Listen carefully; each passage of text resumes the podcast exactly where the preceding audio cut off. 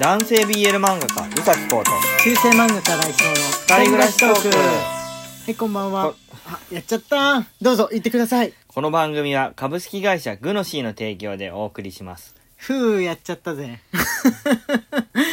俺本当に覚えないね。うんね。慣れないうちになんか期間が終わってしまいそうで怖いんですけれども今あの俺はマクドナルドのことを考えてたんですよ。うんたったそれだけのことでも忘れた。うもう忘れちゃった。今 今日ちょっとね遅めの配信になっちゃったんですけどね。あのさっきマック買ってきてドライブスルーでマック買ってきて、えー食べてたんですけども、あはい。やばいやばい。8時になっちゃう8時になっちゃう。でもマックを先に食べたい。ポテトを食べないことにはラジオを撮れないって思ってやってたんですようんうんうんねほらあのドライブスルーで買ってきたポテトってすぐ冷めちゃうもんね。そう時間がちょっと経っただけでも本当にもうねゴミ近くなっちゃうから、うん。もう先に食べなきゃラジオちょっと遅れてでも食べなきゃってことで我々食べてたんですけどその焦る気持ちが記憶を喪失させる。なるほど。というわけで、えーやっていきましょう、まあ、1時間後にはライブ配信なわけですけどもう先にも言っとくね。ライブ配信ありますので、はい。21時からありますのでぜひ来てください。じゃあ、えーお便りの方を読んでもらおうと思います。どうぞ資本マイナス1.4より。すごくない？マイナス1.4ってねねえ。体重おいしい棒コーヒー日とシフォンさんありがとうございます。ありがとうございます。今日は久々に駅弁を堪能しました。先生方は駅弁お好きですか？このご時世なかなか難しいですよね。食べ始めしょっぱくてびっくりしました。ダイエットを始めて最初はカレーを食べ過ぎて逆に増えてしまったので最近は塩分に気をつけてはいたのです。このところ好調なのは塩分を抑えていたのが良かったかもしれません。というわけでしょっぱい駅弁とビールを堪能しちゃったので明日の私の名前は、てんてんてん 今日のライブ配信楽しみにしてます。とのことです。まあすごい好調に減ってってるからもう毎日ねどんどん減ってってるんで、たまにその自分を自由にする日があってもいいんじゃないでしょうかね。ね。そうもし明日プラス例えば0.5とかになってもこの数日間トータルするとね減ってるわけだから、うん。もしそうでも気にしないでいるといいかと思うんですが。駅弁食べますよね。東京に行く時は必ず食べますもうんね、ん。俺らね駅弁好きな方なんだよね、うん。結構。その地域の駅弁を買って帰るだから東京から名古屋に乗る時は東京ならではの駅弁を買ったりとかするじゃん、うん。俺はねあの品川の品川ってなんか佃煮みたいなのとか貝を使った料理うん。とかが入ってるやつがねあの名物であるんだけど名前忘れちゃったけどなんかあるんですよね。穴子かなんかと一緒に入ってるんですけどそのその土地ならではのは好きなんですが名古屋の味噌カツ駅弁はもうそろそろ飽きたのかなっていう。重たいしね。重たいんだよね。名古屋のはね重たい。うん名古屋の重重たい,、ね、たいんですよ、そうだから最近はもうもっぱら年配の人が買うんだろうなっていうようなあっさりした、まあ、上品といえば上品な感じのうん、ね、えーちっちゃいものがいっぱい入ってるような駅弁を買うようにはしていますがしばらく食べないでし久しぶりに食べるとちょっとしょっぱく感じることはあるようん、うね、ん、確かにはいじゃあ次はこちらお願いします。ぶどう売りより美味しい棒6ぶどう売りさんありがとうございます。無料無理をしないダイエット。食物繊維も効きますが水分をとって代謝を良くするという栄養指導も効果的でした。夏場なら麦茶を1リットル以上飲むとお通じもよく減りもいい感じでした。おほほーほほうん麦茶を1リットル。やってたことがあるのかなぶどうということになりますね。おーすごいですね。はあって言っているそばから我々はもうマックを。ね。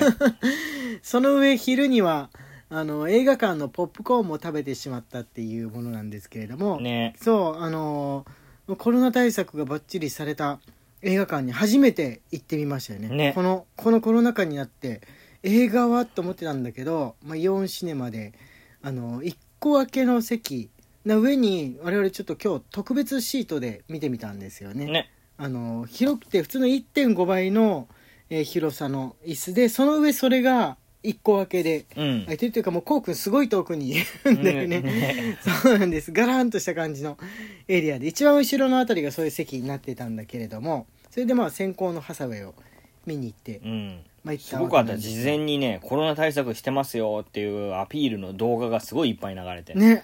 空調の設備がどういう風に成り立ってるのかなんか知りもしなかったけど教えられた。ねあれ銀幕のさスクリーンの後ろに排気が流れてってるっていうのを初めて知って 上に吸い込まれてってね。すごいびっくりした、ね。いやそういう作りそういうの考えられてるんだ外の空気を上から入れて、うん。スクリーンの裏からそうスクリーンの裏から。るっていう。あれはだから舞台上に立ったら足元スッてこう風が通ってってるってことなんですよね。いやびっくりしましたねはいじゃあ、えーこちら。あお願いします。雪見大福さんより美味しい棒と元気の玉、はい。シフォンさんより美味しい棒と元気の玉いただいております。あ資本いマイナス1.2って書いてあります。これだから昨日の状態でのってことですね。えこれで1.2で今日のお知らせがだって1.4マイナス1.4だからすごい減りようなんで大丈夫ですよ駅弁ぐらいね。本当に。あじゃあ次こちらもお願いします。にゃんこんゆさんより美味しい棒と元気の玉いただいております、はいありがとうございます。はいえっ、とねあこれた昨日読んだやつですね、はい。あのカッパエビせんカッパエビせんのやつがフレンチサラダ味だっていうのをあのその後知りましたね。ね。うん、そうそうそうそうそう。結構そのなんつうんでしょう。たまに復刻されてるっていうことをうん。知りました。びびっくりしました。あの今年もなんか復刻の年みたいでまたフレンチサラダ味があるそうなんですが。はいちょっとあれしてみたいですねまた食べてみたいですねはいえっ、とねじゃあ次これ読んだこれよ読んだかしのみさんのあこちら読んでないかもしんないなはいはい。C のみより指ハート。C のみさんありがとうございま。ますす新井先生、宇崎先生、こんばんは。私が初めてコミケに行ったのは高1の時でした。あまりに人がいつ多す多すぎて、その頃何が流行っているのかよく分かったな、分からなかったです。数年後にプロダクションに入ってからも一期、一期上の先輩方にアフレコスタジオの帰りによくクリーミーマミの真似してと言われていたので、根強い人気があったように記憶しています。はい、あこれはクリーミーマミに関しての報告になります、はい。はいはい。コミケの報告かと思ったら途中からクリーミーマミの人気についての話になったわけなんですけれどもえこのななんで C のみさんの周りには一定数のクリーミーマミが好きなあの方っていうのはいる いるそういう時代だったっていういたってことですよ。はいモノマネがうまかったのかな C のみさんのね。「としようとしよう」って言うんですよ何それ。あのクリーミーマミあ、の。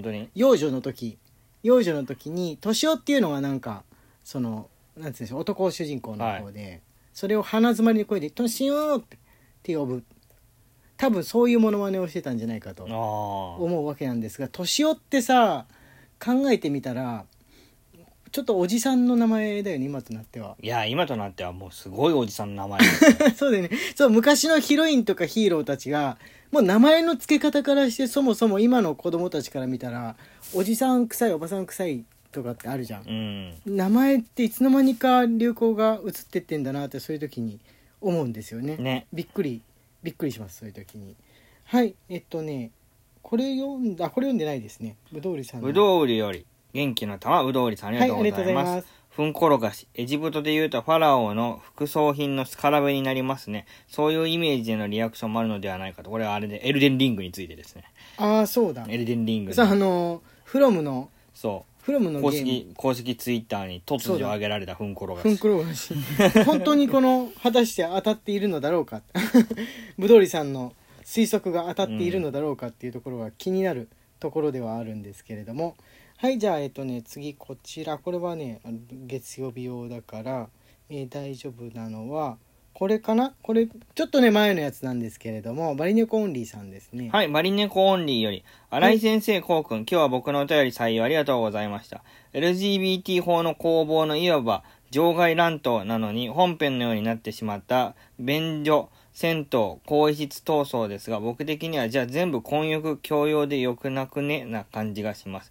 現に日本は江戸時代中期、えー松平、貞信公が禁止するまで銭湯は混浴が標準でしたら。しいよね僕が思春期以前の話は知りようがないですが、ネット普及以前アナログのみの時代、異性、かっこ同性愛者なら同性の裸、えー正規は貴重だったようですが、今は画像はググればいくらでもドーンと出てきてあまりに慣れてしまい、もう全然浴場しないにつきちょっ。と月曜日の要素がありましたね、えーすいません読んでもらってみからですんな家族みたいに何も気にならなくなるのは日本だとやれそうです。いやー、難しいよ。難しいなあ混浴昔江戸時代もねどうだったのかちょっと分かんないんですけど、あれね江戸時代で混浴の図が絵でも残ってその文書とかでも残ってるからなんか誰しもが気にしないで混浴していた風な風な印象を持ってしまいますけどあの頃なりになんかお互いの暗黙ルールあったような気がしますね、うん。俺の想像なんですけれどもなんか若い女の子が来たらちょっと背を向けるとか、うん。ちょっと気を使って上がってあげるとかじろじろ見ないとかみたいな、うん。そのお互いの平和を守るためのお約束みたいなのがあってもおかしくないなって思うんですよね、そんなに人間性格が変わるわけじゃないから日本人。そうだね。うん、で今の日本人だったら急に OK って言われたらやりそうなことをやりそうなそのマイルールみたいなのを当時の人もやはり思ってあこれはあんまりやんちゃしちゃいけねえやみたいな感じでやってたんじゃないかなとは思うんですよね。うん。あとなんかこうちょっと卑猥なことを始める人がいたら番頭さんにチクるとか。うんちょっとあれはやりすぎなんじゃねえの？みたいな感じで。うん言うとかあったんじゃないかなとか。よくあの江戸時代には混浴だったって説を聞くと思うんですよ、うん。思うんですよこれが。まあでもね混浴全部混浴だったら一人一人のパーソナルお風呂っていうのになってった方が俺はいいかな、うん。うん。家族風呂制度って結構好きなんですようね、んあんまり都心部にはないんだけどあの地方だと家族風呂っていうのがたまにあるじゃないですか。あるね。うん、あれはすごいいいシステムだと思うんうでん、もっと増えたらいいのにって思うんですがむしろ減る方向にあるんで。まあなんかなんか別のことに使う人がいちゃうからなんでしょうかね。ね。でもね、うん、それだったら気にしないで入れる入れ墨やっても気にしないで入れるって思っております。というわけで時間がやってまいりました。中世漫画家新井翔と。男性 BL 漫画家うさきこうの二人暮らしトークでした。ツイッターのフォローと番組のクリップもよろしくお願いします。はい21時から来てね